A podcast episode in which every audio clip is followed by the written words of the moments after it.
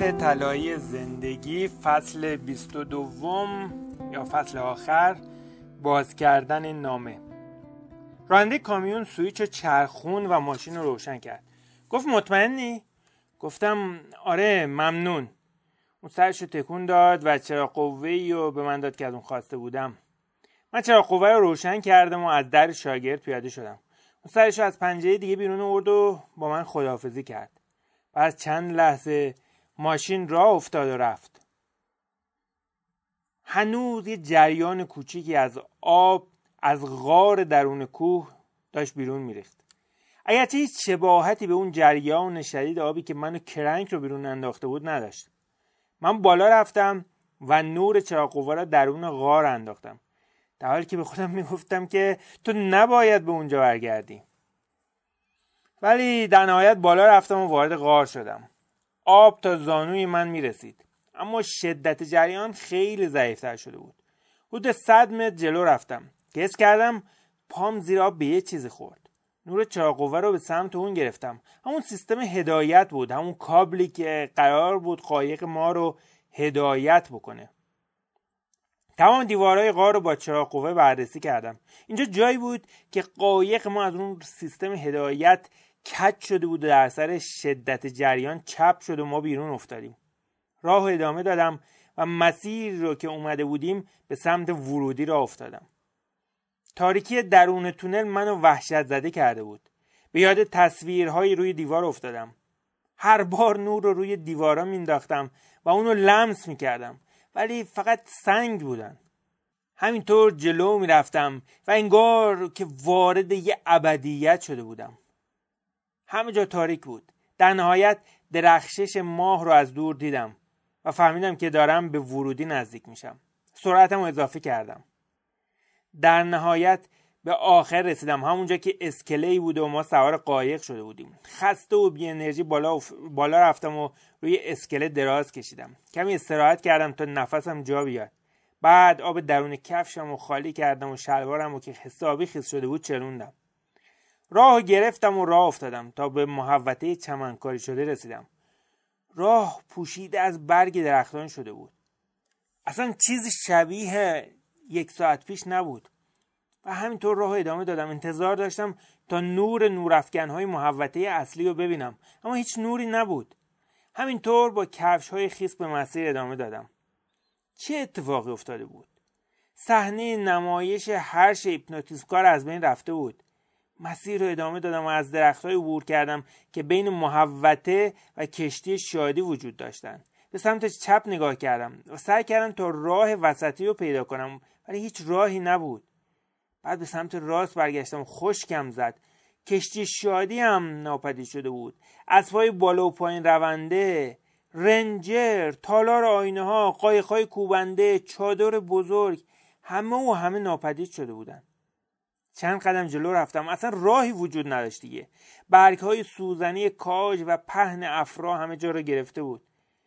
به سمت محوطه بازی رفتم که پارک اصلی اونجا بود. نور ماه نشون می‌داد که هیچ چیزی باقی نمونده. خودم گفتم سب کن. یه چیزی سریعتر راه افتادم و جلوتر رفتم و درست حد زده بودم. سمت چپ من اسکلت چرخ و فلک هنوز سر پا بود. هرچی به چرخ و فلک نزدیکتر می شدم بیشتر گیج می شدم آیا واقعا این اتفاق افتاده بود؟ در اطراف باقی مانده وسایل بازی گشتم و به دنبال یه پاسخ بودم. رفتم جلو به پایه های چرخ فلک دست زدم و سعی کردم خودم رو قانع کنم که یک چیز واقعیه. یه صدای پشت سرم گفت خوشحالم که خانواده مری درخواست کردن که این چرخ و فلک اینجا بمونه. خوشکم زد سری برگشتم. جادوگر روی یه نیمکت در فاصله ده متری من نشسته بود. همون نیمکتی که من و هنری قبلا روی اون نشسته بودیم. یه, پس... یه پسر کوچیکم کنار اون نشسته بود و با چند تا اسباب بازی بازی می‌کرد. تاد بود. من چند لحظه از شگفتی خشکم زد. در حالی که نمی‌دونستم به درستی حرف بزنم گفتم چه اتفاقی افتاده؟ بقیه کجا؟ جادوگر به من لبخند زد و گفت خیلی سخته باور کنی که همین اتفاق افتاده اینطور نیست؟ من سرمو تکون دادم. به نشونه تایید. جادوگر با ناراحتی گفت سومین زیر پا گذاشتن قرارداد. وقتشه تا بری خونه؟ اون بلند شد و دست روی سر تاج کشید و به سمت من اومد. گفت آیا هنوز اون دوتا نامه رو همراه خودت داری؟ گفتم آره. گفت می‌تونم اونا رو ببینم؟ من دوتا نامه رو از جیب پشتی شلوارم بیرون آوردم. هنوز خیس بودن. جادوگر با دیدن اونا لبخندی زد و گفت و کدوم یکی مال مری بود؟ من به تاد نگاه کردم که پشت سر جادوگر و هنوز روی نیمکت نشسته بود. و گفتم این این یکی که خونیه. بعد به پاکت نامه نگاه کردم و دیدم که تقریبا لکه های خون روی نامه پاک شده. نامه مری رو به سمت جادوگر گرفتم و گفتم این یکی. جادوگر نامه رو گرفت و اونو بالا و پایین کرد زیر و رو کرد و گفت بله این نامه موجب اتفاقات زیادی شده. تو رو وارد این پارک کرده.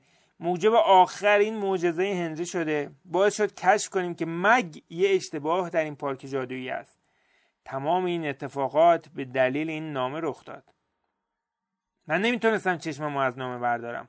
در نهایت با درماندگی پرسیدم تو این نامه چیه؟ جادوگر به اطراف نگاهی کرد و گفت تنها دو تا بلیت دو تا بلیت خیلی خیلی جادویی یکی برای تو یکی برای یه نفر دیگه. من با خودم گفتم یکی برای یکی دیگه و یادم اومد که هنری به من گفته بود که توی این پاکت یه دعوتنامه است جادوگر خندید و گفت آره درسته. این یکی بلیتی برای تو هست تا به فردی بدی که برات مهمه. تا اونم بتونه اجازه داشته باشه تا به این پارک جادویی بیاد. این بلیت ورودی برای اونا تا تجربه ای رو که تو کردی تجربه کنن. و گفتم و بلیت دیگه؟ گفت بلیت دیگه مال خودته. بلیتی برای مجوز ورودی برای تجربه های منحصر به فرد زندگیت. یه بلیت ویژه که البته اگه به اون باور داشته باشی می‌تونه درهای جدیدی از تجربه های جدید و نو رو برای تو باز کنه. بلیتی است که می‌تونی هر روز از زندگی خودت اونو داشته باشی.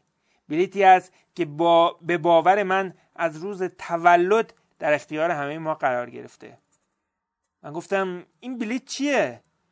جادوگر با سر به نامه‌ای که در دستان من بود اشاره کرد و گفت چرا خودت بازش نمی‌کنی تا بفهمی؟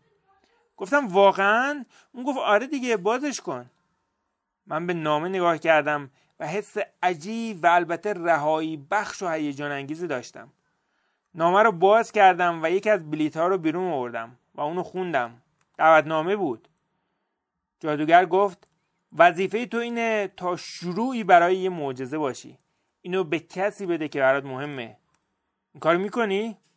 گفتم باشه و اونو درون پاکت گذاشتم. بعد بلیت دیگر رو بیرون آوردم. یه بلیت طلایی. واجه های روی اونو خوندم. دوباره خوندم. تمام رویدادهای تجربه شده من مانند برق از ذهنم گذشت. وارد پارک شدن دیدن بتی درب ورودی غرفه حقیقت سخنرانی جادوگر چرخ و فلک و تمهای زندگی من. هرش هیپنوتیسم کار گاس و فیلها ویلی و شمشیر و سپر داستان هنری و مزرعه قایقهای کوبنده کرنک و رنجر مگ و گوی بلورین راه افتادن روی تناب لری رام کننده شیر مایک قوی هکل درس آخر هنری و تونل عشق. من به جادوگر نگاه کردم و حسی از شگفتی وصف ناپذیری در وجودم شکل گرفته بود. گفت این گذرنامه توه. گذرنامه تو به تمام چیزهایی که در زندگی تو ممکنه. امیدوارم که از اون استفاده کنی. برای ورود به قلم روهای جدید. من به بلیت طلایی دوباره نگاه کردم و با احتیاط اونو درون نامه گذاشتم. جادوگر در حالی که نامه مری رو به من می‌داد گفت حالا باید با این چیکار کنیم؟ من نامه مری رو گرفتم و اونو دستم برگردونم سرمو تکون دادم و گفتم نمی‌دونم. ناگهان تاد به ما نگاه کرد. اون به پشت سر جادوگر خیره شده بود. اینگار می‌خواست ببینه چه اتفاقی افتاده. بعد از روی نیمکت بلند شد و به سمت جادوگر اومد. نامه رو دست تو دستای من دید و گفت اون چیه؟ من با شگفتی به اون نگاه کردم و گفتم اون این فقط یه نامه است تاد. تاد به اون نگاه کرد و گفت دست تو چیکار می‌کنه؟ این هدیه مری نیست؟ به جادوگر نگاه کرد و منتظر جواب موند. تاد گفت این هدیه مری است. من خودم اونو به اون دادم. دهن من باز مونده بود و منتظر بودم تا جادوگر به من کمک کنه. او هم به من نگاه می‌کرد انگار که باید من خودم یه چیزی به تاد بگم. قبل از اینکه هر فکری بکنم تاد نامه رو از دستای من گرفت و گفت این دست تو چی کار می‌کنه؟ چرا مری هدیه خودش رو باز نکرده؟ آیا اون هدیه رو دوست نداره؟ من به جادوگر نگاه کردم و وحشت زده شده بودم. میترسیدم که حرف اشتباهی بزنم. جادوگر زمزمه کرد. راستشو بگو. من جوری به اون نگاه کردم که آیا جدی میگی؟ سرش رو تکون داد تا راستش رو به تاد بگم. تاد واقعا ناراحت عصبانی بود. من گفتم که تاد من مطمئنم که مری هدیه تو رو دوست داشته. اون فقط فرصت اینو پیدا نکرده تا نامه رو باز کنه. گفت چرا فرصت پیدا نکرد؟ گفتم چون خب دوباره به جادوگر نگاه کردم. شاید به من کمک کنه. جادوگر دوباره گفت حقیقت. من سرمو تکون دادم.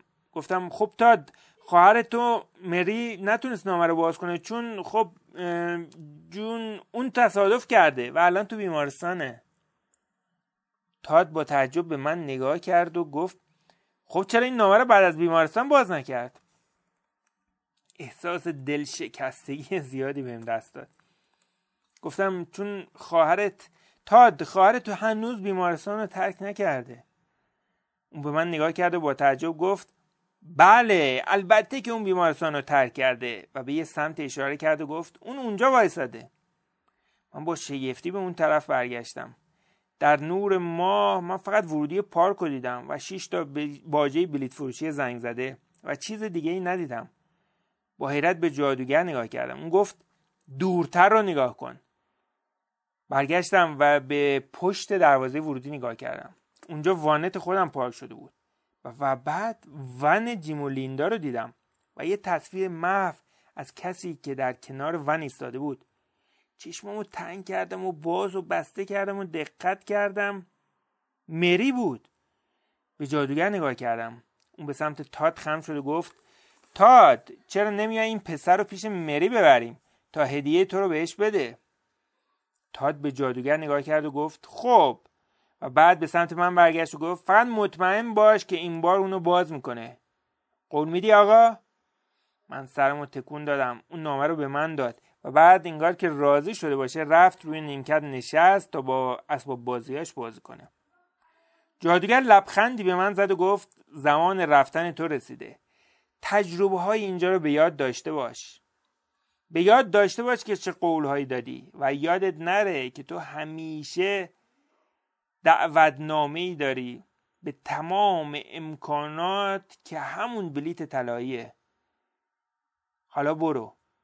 من دوباره با ناباوری به مری نگاه کردم و فکر کردم که حتما دوباره یک شبهه. به جادوگر گفتم اما این امکان نداره. اون همین چند ساعت قبل در حال مرگ بود. تو بیمارستان. جادوگر گفت چند ساعت زمان زیادیه. و جادو هم زمان خودش رو پیدا می‌کنه. و به سمت مری اشاره کرد و گفت حالا برو. من همینطور به اون نگاه می‌کردم و نمی‌دونستم چی بگم. جادوگر گفت برو زندگی رو بساز که شایسته اون هستی. و بعد شونه منو فشار داد و منو به سمت مری هل داد. پای من به سمت مری رو افتاد و همینطور از پشت سر به جادوگر نگاه می‌کردم. او رفت و کنار تاد روی نیمکت نشست و دو نفره شروع به بازی کردن. دوباره به مری نگاه کردم و حس کردم که باید بدوم. به سمت اون دویدم و از باجای بلیت فروشی رد شدم. ناگهان برق نور شدیدی رو دیدم. مجبور شدم چشمامو ببندم باز کردم. مری هم تون تون داشت به سمت من میومد پای راستش رو گچ گرفته بود. به سمت اون رفتم و انتظار داشتم که ناپدید بشه. چند متر مونده به اون وایسادم. کلمه ها به درستی از دهن من بیرون نمی اومد گفتم تو واقعی نیستی. تو داشتی میمردی. سرش تکون داد و آخرین قدم رو به سمت من برداشت. با چشمای اشکبار به من نگاه کرد و گفت آره اما نمردم. در آغوش من افتاد و اشکهای گرمش رو روی شونه هم حس کردم. من دوباره تکرار کردم تو داشتی میمردی؟ و اونو محکمتر در آغوش گرفتم و می‌خواستم خودم رو متقاعد کنم که واقعا تو دستای منه. برای یه لحظه فکر کردم شاید هم یکی از اون کلک هایی که تو این پارک دیدم اما معلوم بود که یه چیزی تغییر کرده. من من متفاوت شده بودم. سر اونو به عقب هل دادم و به چشماش نگاه کردم. و گفتم چند وقت من اینجا هستم؟ مری گفت چهل روز. دقیقا همون زمانی که من ناپدید شده بودم. من سرمو تکون دادم و گفتم نه این نمی‌تونه حقیقت داشته باشه. مری گفت درسته حقیقت داره. به همین دلیل من می‌دونستم که می‌تونم تو رو امشب اینجا ببینم. زمانی که بعد از رفتن تو در بیمارستان حالم بهتر شد مامان گفت که من برای چه روز گم شده بودم. منم باور نمی‌کردم. زمانی که تو ناپدید شدی فهمیدم داستان از چه قراره. بعد در بیمارستان بهتر و بهتر شدم. رفتم خونه و منتظر امشب موندم و می‌دونستم که تو سر قولت میمونی و به پارک میای و دقیقا همون اتفاقایی که برای من افتاده برای تو هم میفته. من آی از سر ناباوری کشیدم اون رو محکمتر فشار دادم. گفتم عزیزم من برای همه چیز متاسفم. من هیچ وقت بهت نگفته بودم که چقدر برای من مهم هستی. مری انگشتای خودش رو روی لب من گذاشت و گفت می‌دونم عزیزم. من گفتم وای خدای بزرگ متشکرم که حال تو خوبه. متشکرم که تمام این ماجرا تموم شد. مری گفت نه عزیزم داستان ما تازه شروع شده. ما اونجا وایساده بودیم. انگار که در یک ابدیت همدیگر رو در آغوش گرفته بودیم. در آخر یاد قول خودم افتادم و گفتم من چیزی رو برای تو دارم. نامه رو بیرون آوردم و گفتم این از طرف تاده. می‌خواست که تو حتما بازش کنی. چشمای مری دوباره پر از اشک شد. به آرومی نامه رو باز کرد و بلیت طلایی رو بیرون کشید. اونو خوند و به من لبخندی زد. گفت نمی‌دونستم که بلیت طلایی اینجا هست. و دوباره اونو خوند و گفت واقعا که خیلی درسته. اون منو بوسید و همینطور همدیگر رو بغل کردیم و وایسادیم. در نهایت اون بلیت طلایی رو تو پاکت گذاشت و بلیت بعدی رو بیرون کشید. به اون نگاه کرد و گفت من اینو قبلا دیدم. یادم زمانی که مال خودم رو گرفتم. بلیت دعوتنامه. از بالای شونه من به پارک نگاه کرد و گفت اگه می‌دونستم که در بیمارستان می‌تونم نامه رو باز کنم و دعوت نامه رو به تو بدم حتما این کارو می‌کردم. اما نمی‌دونستم بنابراین کل پاکت رو به تو دادم. و امیدوار بودم که برای ورود تو کافی باشه. به نظرم که کار تو را افتاد آره؟ من گفتم آره و به یاد هنری افتادم و فهمیدم که چیزای زیادی هست که باید به مری بگم. اما قبل از اون یه سوال برای من پیش اومده بود. کی به تو نامه دعوت نامه رو داده؟ مری به من نگاه کرد و بعد به زمین چشم دوخت و گفت کسی که چند ماه قبل اونو دیده بودم. کسی که یهو از ناکجا آباد پیدا شد و گفت که نگران منه. به این فکر فرو رفتم که این فرد کی می‌تونه باشه؟ نمی‌تونستم فراموش کنم که دقیقا از همون زمان جر و بحث های ما زیاد زیادتر شده بود. و همون زمان شروع کرده بود و از من خواهش می‌کرد که تغییر کنم. ناگهان حس شدیدی از حسادت و البته گیج شدن در سرم افتاده بود. گفتم کی عزیزم؟ چه کسی این نامه رو به تو داده؟ مری گفت خب کسی که قبل از من اینجا بوده و نامه و بلیت های خودش رو گرفته. کسی که منو پیدا کرده و می‌گفت که مراقب من توه. کسی که تصمیم گرفته بود تا زندگی متفاوتی داشته باشه. مری به سمت ون پدرش نگاه کرد. در به راننده ون باز شد و یک پیرمرد که اونو نمیشناختم پیاده شد و به سمت ما اومد. من به مری نگاه کردم. در حالی که با نزدیک شدن پیرمرد دوباره گریش گرفته بود. مرد نزدیک اومد و به مری لبخند زد و بعد به من نگاه کرد. اونو شناختم. بهم گفت سلام پسر. پایان فصل 22 و پایان کتاب بلیت طلایی زندگی. امیدوارم که از شنیدن فایل صوتی کامل این کتاب که قبلا هم ترجمه نشد و من متن کاملش رو ترجمه کردم لذت برده باشین. من قبلا این کتاب خونده بودم ولی ترجمهش تجربه خیلی جالبی برای خود من بود. کتاب فوقلادهی بود. به نظر من ارزش شنیدن دوباره رو داره. امیدوارم که تونسته باشم از پس ترجمهش به خوبی بر بیام و تو فایل صوتی هم تونسته باشم. حالا تو حالت های مختلفی من این فایل رو ضبط کردم و ارسال کردم. امیدوارم که مورد استفاده شما قرار گرفته باشه. و من مطمئنم که شاید نمی‌دونم شیش ماه دیگه یک سال دیگه دو سال دیگه. اگه دوباره این فایل رو بشنوین این کتاب رو بخونین یک حس حال تجربه دیگه به شما دست میده. چون من الان این فایلی که ترجمه کردم و توی یکی دو ماه اخیر برای شما ارسال کردم تقریبا یک سال یک سال و نیم از اولین باری که من کتاب خوندم میگذره و یه تجربه دوباره و جدید برای من بود. فصلهای بی نظیری داشت. شاید بعضی از قسمتاش کلیشه به نظر می رسید که البته به نظر من چیز کلیشه ای تو دنیا وجود نداره و اتفاقا اون چیزهایی که کلیشه هستن خیلی مهم هستن. اون چیزها اینقدر مهم شدن اینقدر همه گفتن که کلیشه شده. و کی می‌تونه بگه که مثلا سلام کردن کلیشه است؟ سلام کردن مهمه. هرچند که همه هم گفته باشن. و در نهایت حالا حاشیه نرم و فایل صوتیش حالا تو تلگرام هم با اصطلاح هشتگ با همون هشتگ بلیت طلایی می‌تونید دسترسی داشته باشین ولی کل فایل حالا برای دسترسی بهتر در وبسایت یک ریال تو قسمت بلیت طلایی زندگی کامل همین اونا آپلود شده.